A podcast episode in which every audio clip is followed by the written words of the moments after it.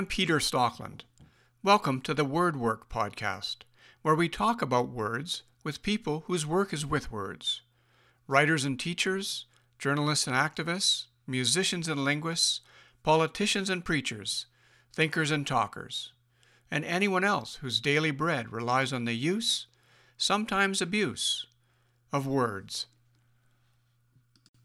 My guest on this episode is Zsolt Alapi, an English literature teacher for many years at Marianopolis College and at Concordia University in Montreal, but also actively involved in the city's literary scene as a writer and as publisher of the micropress Siren Song Books. His first novel, Landscape with the Fall of Icarus, was released in summer 2020 by DC Books. He is currently working on a new collection of short stories. Zsolt, welcome, and thanks so much for taking the time to chat. Thank you very much for doing this and for having me on. It's a real pleasure. Um, and yes, uh, things have been delayed, including things like uh, obviously we were supposed to have a launch in May, which didn't happen because of COVID. And then we finally did have a virtual launch, which I think was, gosh, I can't even think of it. I think it was October 25th, if I'm not mistaken. I was uh, really impressed with the number of people who uh, who turned out for that. It was good. I mean, I, I couldn't help thinking. Both you and I have been to uh, uh innumerable book launches over the years, and you had a lot more than, than often show up in, in many bookstores. So uh, I guess the, uh, the the convenience of it, or just the appeal of it, was was there. So, it was certainly it was certainly very gratifying to see so many people who came, and people from all over the place. Some from the United States, even a couple from Europe. Uh, so I obviously some of them were friends, but many people I didn't know. So that was gratifying for yeah. sure. So, so I wanted to just start. Uh, you and I both know I from the journalism side, certainly you from the the uh, the teaching side and, and your literary life that um, words are not often that valued these days, are they? any any word will do as long as it sounds good.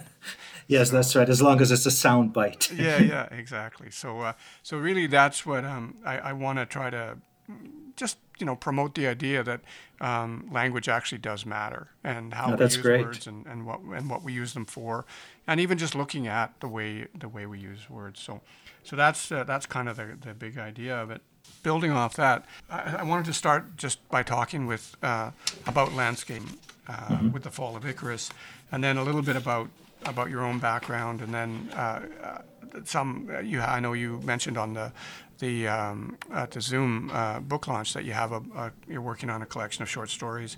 And while I don't want to jinx that, I'd like to sort of look ahead and see what's, uh, what's coming there too. So I just I wanted to start just by actually the, the second paragraph in, in chapter one of A Landscape with the Fall of Icarus, the, the main character, Stephen, is standing in front of, he's standing in the Bruegel room at a, at a museum in Vienna, and he's looking at the, the Tower of Babel, Bruegel's Tower of Babel, but he's actually thinking about another um, Bruegel painting yes. and how the, the figures in the in the painting are oblivious to the fact that, that Icarus is, is plunging into the sea.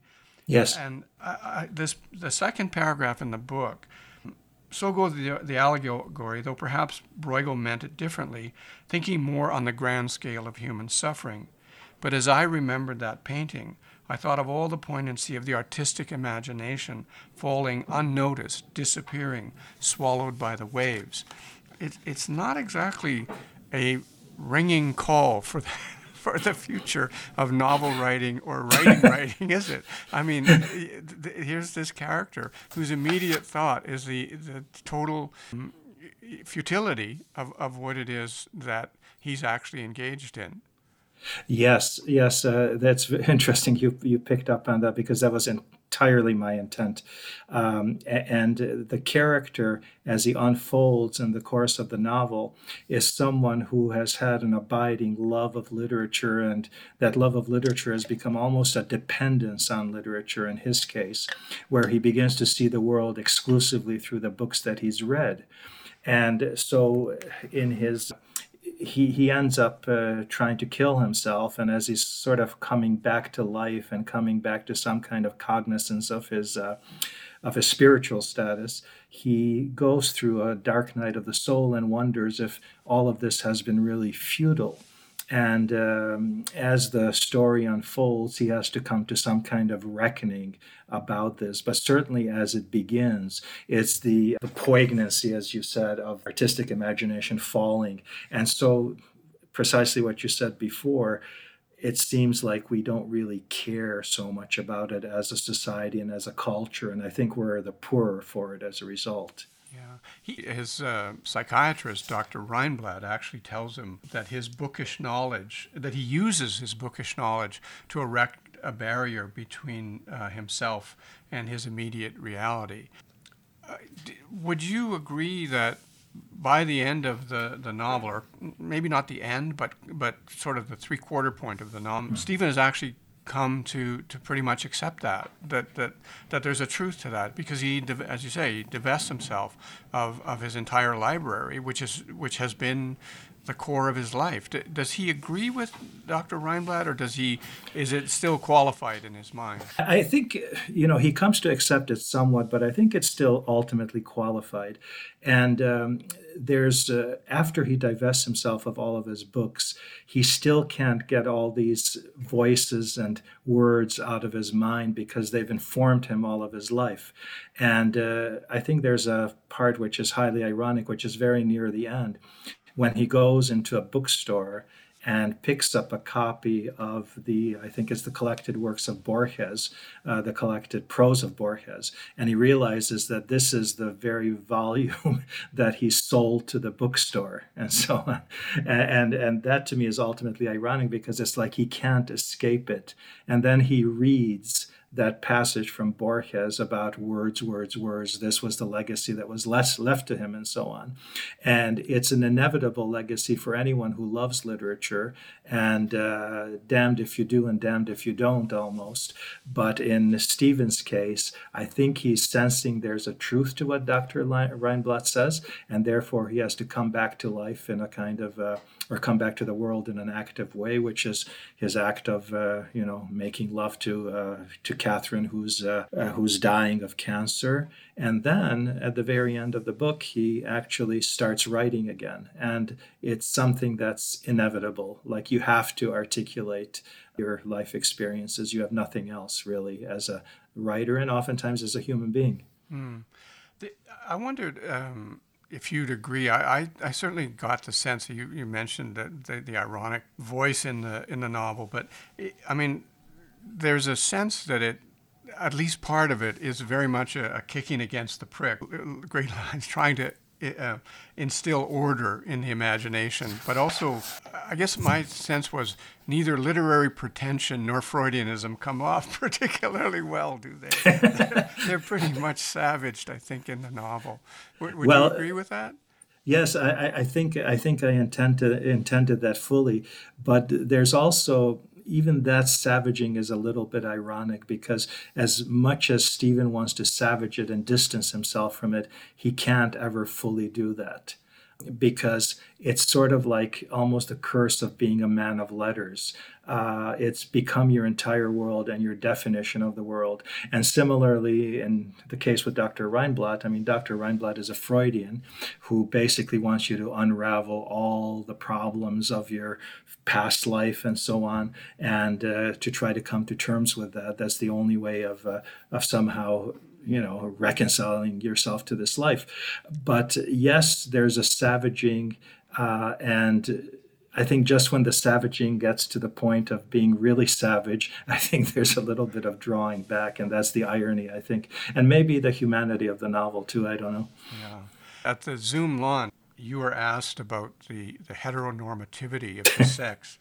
Is there such a word even? I wonder, but but anyway, well, it's an interesting word.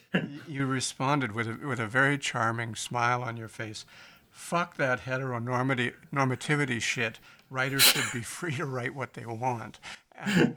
Could you maybe just expand on that as a credo or as a, as a uh, because that's again I, I that to a large extent struck me as very much the voice uh, of large parts of the novel. Fuck that yes. shit. Yeah. Writers should be free to write what they want. Well, yeah, I, I, I, don't know if I if I should have said those things, but anyway, I don't regret having said them because uh, the the the nature of the question was such that why am I writing only from the heterosexual point of view? And of course, in our quote unquote politically uh, correct world, we always have to be aware of uh, gender issues and so on. And um, I, I, think it's really beating a dead horse to some extent. I, I feel that you know, I happen to be heterosexual, so it's the only experience I can write about. I'd have a hard time creating a character who wasn't heterosexual, uh, and it is about heterosexual relationships. And some of it, the sex is fairly explicit, and I have no apologies in that regard. I make no apologies in that regard. Um, the other thing, too, is as you well know, in my own kind of history of editing and publishing, I ran a little press press called Siren Song Publishing, and a lot of the work we published was by writers who were quote unquote edgy writers, um, you know, including yourself, including uh, that uh, section of your story, uh, Red Haired Raphael. Um, and, uh, I, I, make no apo- apologies for that kind of edginess because it is a reality. Sexuality is a reality.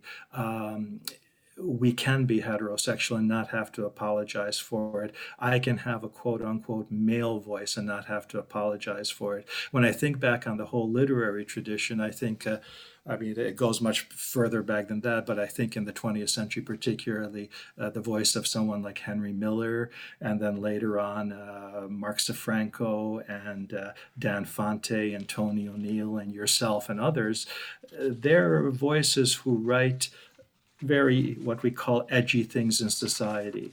Um, and uh, this edginess is to some extent reality, and to a large extent, it's truth. So that's why I don't think we really need to apologize for that. And I think the Stephen voice, and I think my own voice certainly, I think attest to that. Yeah, I, I, I want to talk to you about some of those uh, literary bad boys in a minute. I, ho- I don't really include myself as a literary bad boy, but perhaps I am. I don't know.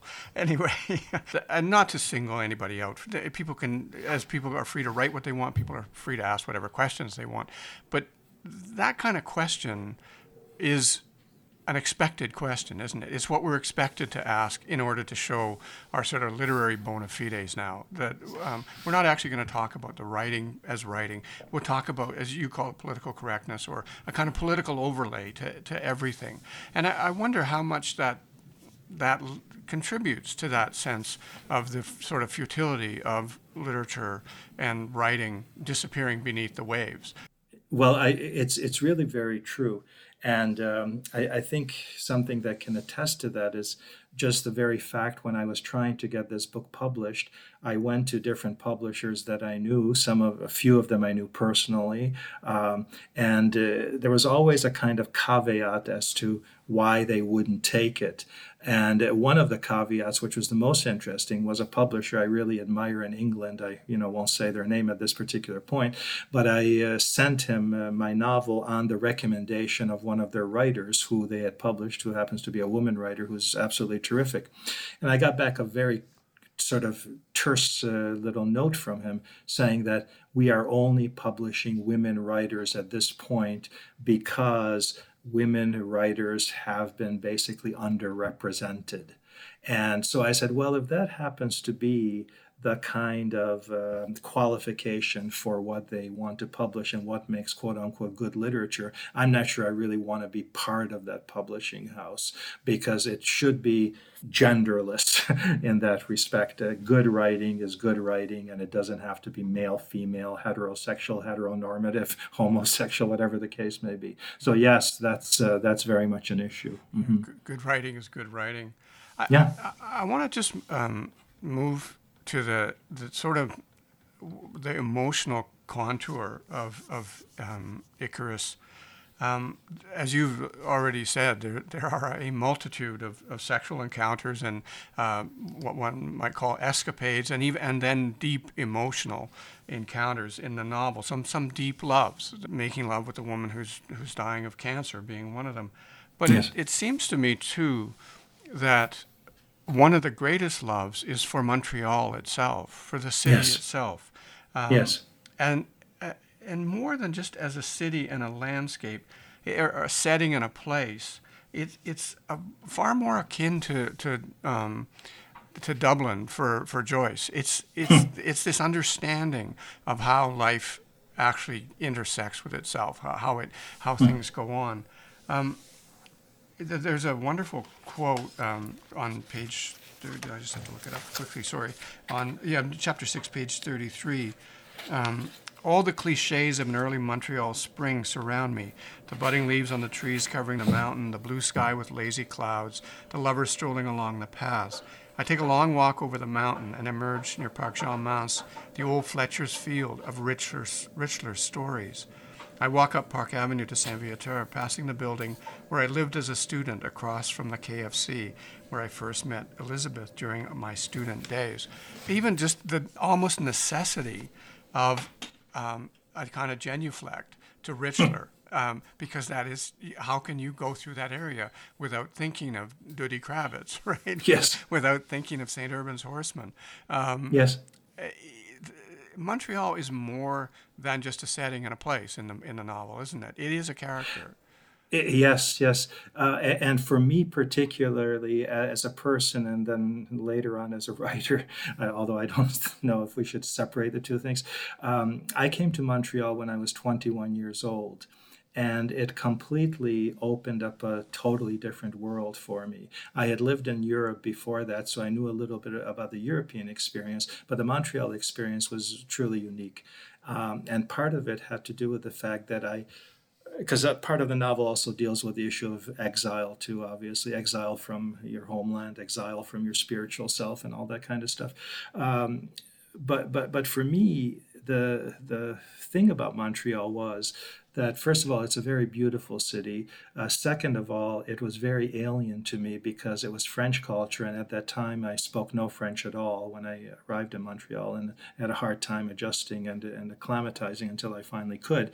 Um, but but the the walking through the parts of Montreal are so much a part of who Stephen is um, and and how he sees the world, and it precipitates all these memories. His memories as a student, his memory meeting Elizabeth, his memory uh, uh, going up to an artist studio, and all that. And it, you're not the first person to say that because a lot of people who have read the book said it's really amazing because I, I, follow these walks in Montreal. I know the places you're talking about, and obviously they speak to you. And and Montreal as a character has spoken to me. And as you said, when you walk to Fletcher's Field, you can't but help think of uh, the apprenticeship of Duddy Kravitz and Mordecai Richler and and all the other places and going into Ben's and so on too and one time seeing Leonard Cohen there. It's um, Montreal is very much of a mythical city and uh, this kind of myth became a part of my life and is still a part of my life uh, although less so now that we don't walk around as much but uh, but yes you're absolutely right. Montreal is a character and I think I meant it to be a character. Mm-hmm. I, as I mentioned, uh, I was struck by a sensibility very akin to, to Joyce's uh, treatment of Dublin, or approach to Dublin, I guess. And I read somewhere that, that Joyce um, actually had an elderly aunt go and make sure that you could, when you jump down uh, from the sidewalk into the, the sta- stairwell uh, at 7 Eccles Street, um, you actually could jump, you would jump far enough that you might hurt your ankle at, at, the same time, I doubt that there was ever anybody named the citizen who threw a, a biscuit tin at a Jew fleeing down the street in, in, in, Ulysses, right? So it's that that's what literature does, isn't it? It grounds yeah. um, in in the tangible uh, material reality of a place or uh, of, of a, the interaction between a group of people um, with that jumping off into the ima- very imagination that Dr. Reinblatt was trying to instill order on. Um, yes. So, so you use Montreal that way, don't you? As a, it is a landscape, but it's more than that. It's it's digging down deep into into an emotional landscape. Would, would yes. Yes, I, I, would absolutely. And it's interesting that you bring up Joyce because obviously Joyce was one of my heroes from the time I was 18, which was when I uh, read first read Portrait and then later on Ulysses. And I, I think it was Joyce who, who said that uh, you could actually take Ulysses, and uh, if Dublin happened to fall off the face of the earth, you could recreate the city of Dublin by just simply reading through Ulysses and going to the different places that uh, he talks about and the different places traversed by Leopold Bloom. And I think I was very much influenced by Ulysses when I uh, wrote the book, just simply in terms of, well, in Ulysses you get the wandering Jew, but in this one you get the the wandering, uh, you know, artist wannabe or the wandering former suicide or whatever the case may be, uh, and uh, it, it becomes a kind of very poignant trip, not just through the recognizable streets, but for the narrator very much a kind of poignant trip into his psychic landscape and into trying to find the meaning that imbued his life, and also the fact that going back to the theme of exile, uh, coming into this marvelous new city, which to me, even after 40 years, still seems a little bit alien. And I don't think anyone who is outside uh, of the culture of Montreal, which is the French culture, no matter how good your French is, you'll always feel a little bit in exile. And I felt that so much in my life. First of all, leaving Hungary as a child and going to the United States, then going from the United States back to Europe, and then coming back to the United States, and then from the United States during Vietnam coming to uh, Canada and particularly Montreal. So, yes, it's Montreal, and yes, Montreal is a character, and yes, the landscape is the literal landscape of Montreal, but it's much more the mythological and the psychological landscape. You uh, you taught literature uh, for for many years, as you say, at, at both the, the junior college, the CEGEP, and university uh, level at, at uh, Marianopolis and, and Concordia. Looking back, did you teach literature as a writer sees it? Because you are uh, I, I know this from personal experience, you, you were always trying to direct your, your students to not away from the canon, not to disparage the canon, but towards other types of writing that, that mm. they could find just as interesting and just as rewarding. So, did you teach literature as a writer sees it, or did you come to writing through the kind of door of, of, uh, of literary study? Uh, that, that's really interesting because when I first started uh, teaching, I had just finished my PhD and I, I was kind of all set on being an academic. I used to go to conferences and present papers and so on. So I approached it from a scholarly point of view. And then as I started teaching at the college level, which is younger kids who are not necessarily going to be literary scholars, I had to shift my emphasis.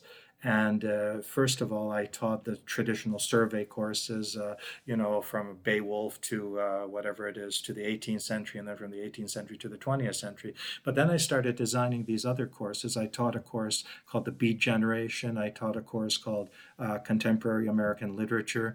And then I started uh, doing this course on the so called underground writing. And as you said, I started presenting writers who I had published at that time through Siren Song, writers I had come into commu- communication with through uh, my own writing. By that time, I had started writing again because I spent about 20 years like just doing more academic writing, and then I started writing short stories again. So I had spent 20 years of teaching before I even attempted a short story. I think uh, I'd written a few poems, but this was my real attempt at short fiction. And as I was doing this, one of the pleasures I found was being able to bring in writers that I had myself either edited or published or tried to promote. And you, of course, were one of them. And bringing them into the classroom and seeing the great response that my students had to real life writers, that it wasn't just a printed page, that it was the whole human experience that is included in literature. So it became more than the study of literature, it became a study of what is human in us. And I think Icarus is something that tries to explore that and tries to pick that apart. Mm. Now, as you mentioned, you, uh, you have been you are active in uh, in small press literary life. Uh, you you uh, up front and center, uh, uh, gave enormous amount of help there. You, you've supported many, many writers over the years in terms of getting, the, getting their work published. Um, some might see that, that aspiration to literary publishing as a rejection, oh, in a way, of the writers that you that you admire, Bukowski, Burroughs, uh, the Beats, uh, others that you've mentioned. These are they're, they're, kind of the posters on the post office wall of literary bad boys. Um, but so, how did you juggle?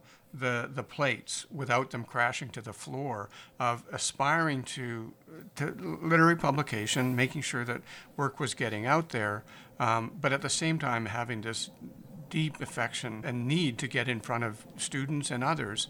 That the work uh, that that's that's really off the curve. Uh, it's not popular. Um, or did you ever feel that you were juggling plates doing that? Oh, oh yes, for for sure.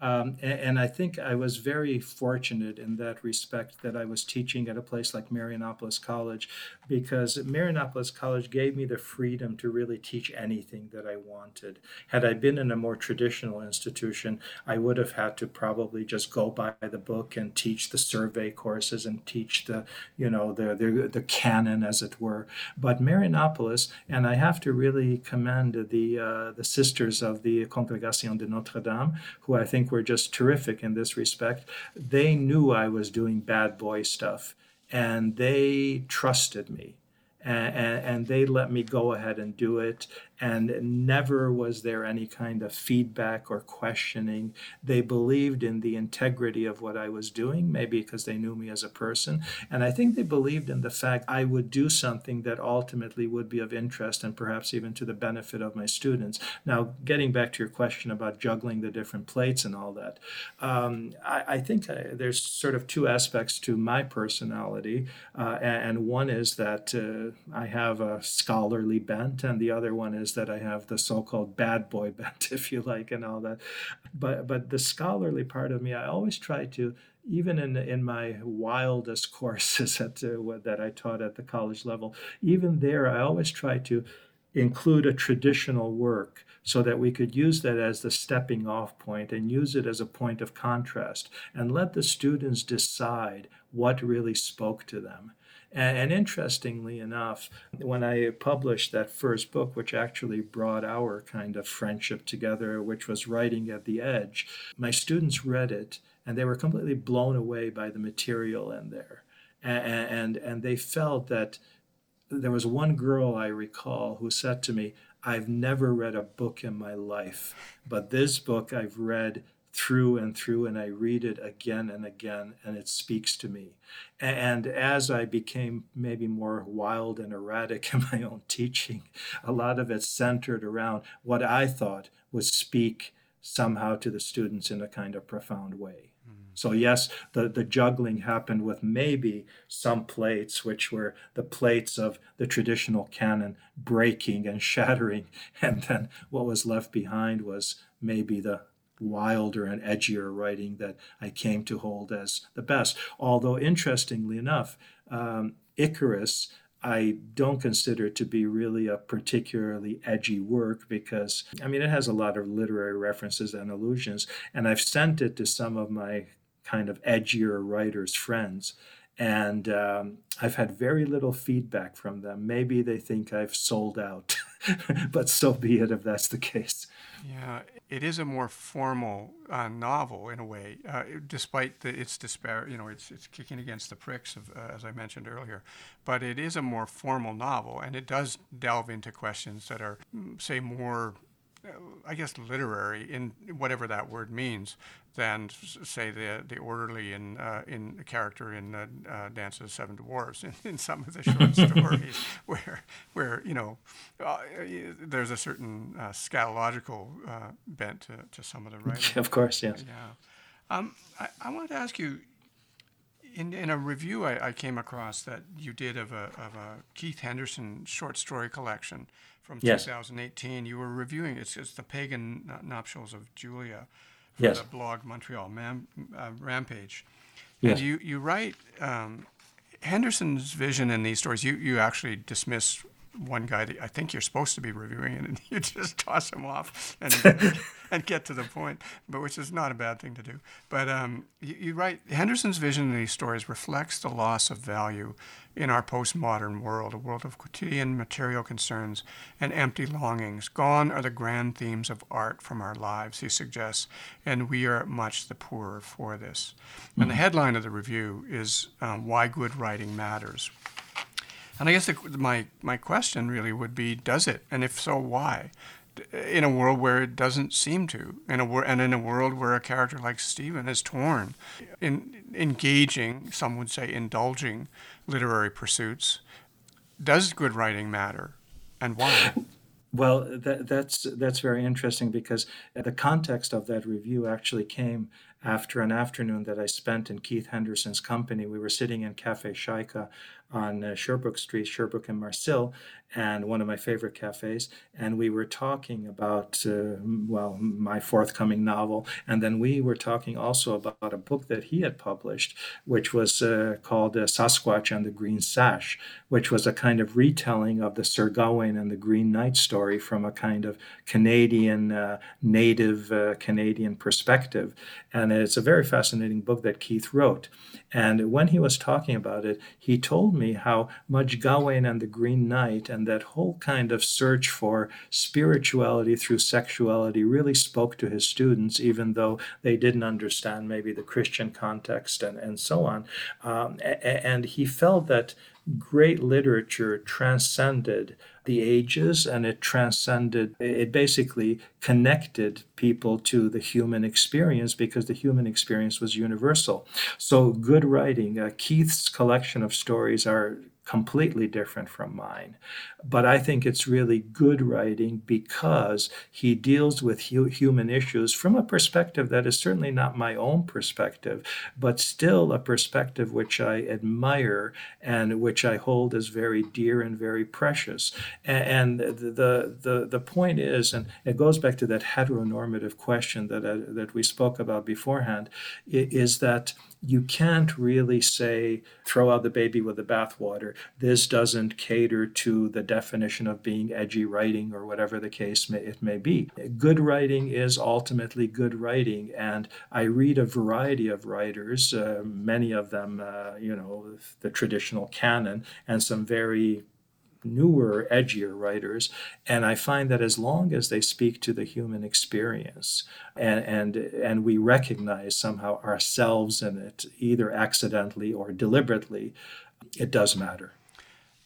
I, I guess I'm, I'm interested, though, in uh, sort of writing as writing versus as other forms of communication. One of the things I've been saying for years is that Breaking Bad was the great novel of the earliest early part of the 21st century. Um, For in, sure. In terms of the, the novelistic arc that it followed, um, but it was obviously it was not writing. It, I mean, things had to be written clearly, uh, scripts had to be written, and so on. But the writing wasn't text on paper that that we absorb with our eyes. It was a, just a very very different medium, but it still followed the, a very traditional novelistic arc. Are, yes. Have we are we are we post text though? Do we have to acknowledge that polished writing is going to give way to great novels like Breaking Bad? That's uh, that's a really I think tough tough question because certainly we seem to have drifted in that direction. But as you said, the writing in Breaking Bad, uh, Breaking Bad is absolutely terrific. There is a traditional plot line that's being followed. He becomes an almost kind of Lear type of character at the very end, so we recognize that. But in terms of, I think the question that you're asking is, are we leaving behind writing? I think the sad answer to that is maybe yes. Uh, and I say that in a kind of qualified way because I think people don't read anymore. And I think the experience of reading, which is just sitting down with a book, as you and I well know, and becoming completely immersed and engaged by that world or with that world um, is something that people have lost, particularly through the medium of television, Netflix, etc., where it's much easier. And I know in my own case, it's much easier to do that too, especially during the pandemic. It's much easier to flick on Netflix instead of sitting down and trying to engage with a book. So are we losing it? I'm afraid to a large extent we are. Do we need to do anything about it? I think we do. And part of it has to do with the kind of writing that people are looking at. Um, I, am thinking of people like uh, contemporary writers like Barry Hannah, etc., who write in a very kind of snappy fashion that's almost as if you were looking at a film script and so on. Um, maybe that's what's going to be happening. Maybe that's the direction that writing is heading all uh, in. But I somehow also feel that it can endure and it will change. And for the better, who's to say? Maybe the way that it changes will not be the way that we're used to, but maybe it'll be a new, refreshing way to look at language. Mm. It's hmm. possible. Last question I wanted to ask you, and let's I'm just going to preface it by saying let's hope that it endures uh, long enough, and I'm sure it will, for your next collection of short stories to come out. Hmm. Um, is the is uh, is the collection of stories uh, as you're proceeding through it? Is it a follow up to to Dance, or is it a follow up to Icarus, or is it something entirely new? Well, it, it's probably uh, kind of uh, closer to Icarus because it takes the same character, Stephen, except it takes Stephen back to his early youth. And it's a collection of linked stories that take Stephen from uh, being perhaps uh, oh, I think I think he's about uh, ten years old in the very first story, up to the time when he's actually uh, maybe about thirty-five or forty years old, um, and it doesn't exactly link to Icarus, but it deals with much more the theme of exile and the theme of a young person trying to come to terms with a world that is ultimately very cruel and vicious and uh, almost damning of his efforts at gentleness and intellectuality and so on. Um, so the, the working title I have for this collection is called The Mark of Zorro and Other Stories. And part of it has to do with my own personal kind of obsession with Zorro as a child because uh, when I was a child, we lived in very dire circumstances, being new immigrants to the United States and all that, with not very much money, living in pretty much a ghetto setting. So for escape, uh, in the the times when we actually obtained a TV, I used to spend Saturday mornings watching Zorro and Errol Flynn movies and Tarzan movies, and these were all my heroes. And so it deals, it starts off with the notion of a boy who's watching Zorro and uh, and the stories that he sees unfolding in Zorro are interspersed with the actual tragedy of his own life, and it keeps going back and forth between the two. And I think the stories kind of unfold in that particular way. Uh, to the last one, uh, last story, which is called My Brother's Keeper, which is a kind of testament to uh, the narrator's brother, who was a real wild and woolly uh, Eastern European Hungarian character, and that is also interspersed with the repressed feelings of the narrator and the wild, over the top feelings of the brother as he watches him live his life and finally die. So, uh, exile, um, coming to terms with uh, loss, uh, all these things are in there. And I think there's also a kind of, I hope at any rate, a kind of wicked humor in that collection, which is also apparent in some of my other writing. Fantastic. Thank you so much, Walter. Really, really appreciate the time uh, and uh, and just incredible uh, incredible thoughts that you've offered about about language, about words, and, and about how words work in, in in literature, but also in our lives.